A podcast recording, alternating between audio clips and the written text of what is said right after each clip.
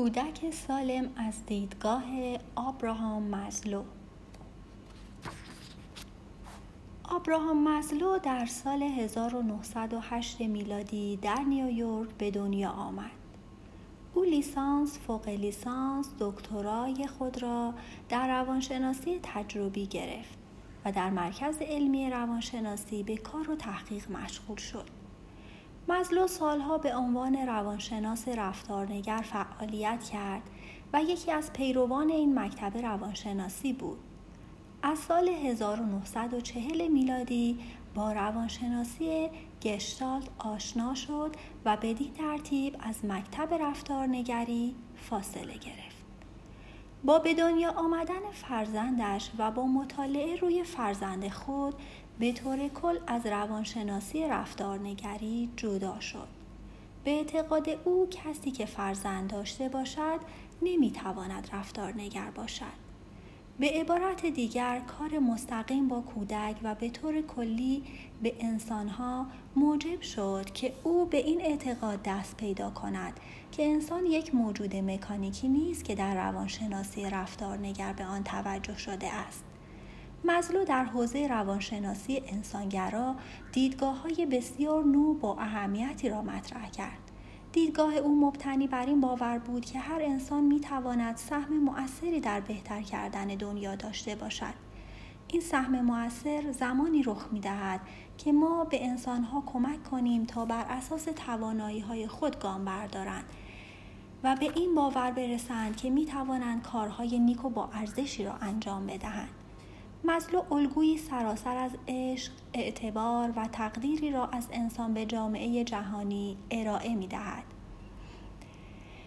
الگویی که انسان را تا بالاترین سطح حضور او در هستی ارتقا می دهد.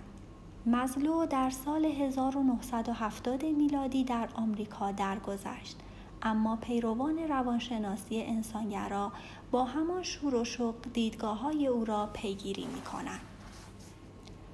خودشکوفایی. از دیدگاه مزلو هر انسان یک ماهیت درونی دارد. این ماهیت مجموعه ای از خصوصیات بالقوه هستند که می توانند بالفعل شوند. این خصوصیات همگانی است و هر کودک از بد به تولد این توانایی ها را به شکل طبیعی با خود دارد. این خصوصیات بسیار سخت تحت تاثیر عوامل تعیین کننده خارجی هستند. نوع فرهنگ، خانواده، محیط زندگی، فرصتهای یادگیری و غیره کمک می کنند تا آنها بارز شوند.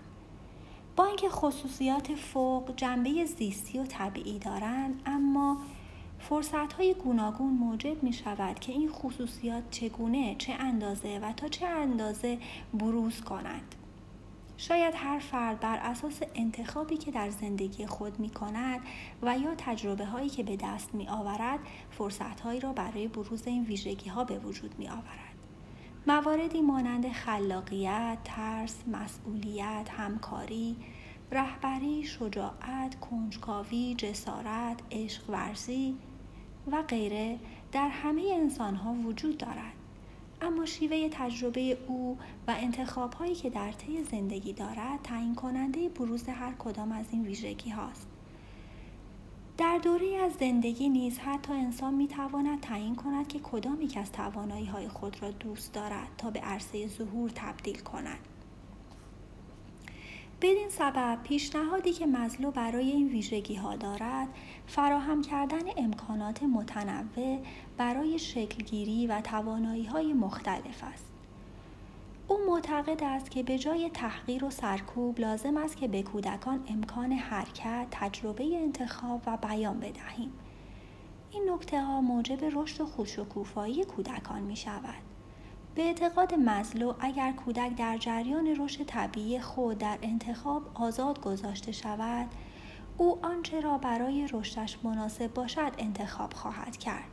یعنی او بهتر از هر کسی می‌داند که چه چیزی برایش خوب و مناسب است. در این مسیر مزلو یک الگوی پنج مرحله ای را پیشنهاد می کند که به الگوی نیازهای رشدی معروف است. او معتقد است که هر انسان برای خودشکوفایی از این مراحل گذر خواهد کرد یک سیستم آزاد خوب کمک می کند که انسانها بتوانند این مراحل را به خوبی طی کنند. مزلو انسان را موجودی در حال رشد، پویا و خلاق می بیند که پیوسته در جستجوی شایستگی خود است. مزلو مانند بسیاری از روانشناسانی که در حوزه رشد کار کردند به مرحله بودن رشد شخصیت انسان اعتقاد داشت. به عبارت دیگر او معتقد بود که هر مرحله زمینه برای قرار گرفتن در سطح بالاتر از رشد است. اما او هر مرحله را بر اساس نیازهای انسانی تعریف و مشخص کرده. نیازهایی که مظلوم معرفی می کند نیازهای مبتنی بر کمبود نیستند بلکه او نیاز را از دریچه رشد و نیازهای وجودی می بیند و معرفی می کند. به نظر مزلو تفاوت آشکاری بین نیاز ناشی از کمبود و نیازهای رشدی وجود دارد. در نیازهای ناشی از کمبود فرد سعی می کند که ناتوانی، حقارت و ضعفهای خود را کامل کند. اما در نیازهای رشدی فرد از پرداختن به آن نیازها لذت می برد و خود را به سطح بالاتری از مراحل رشد می رساند.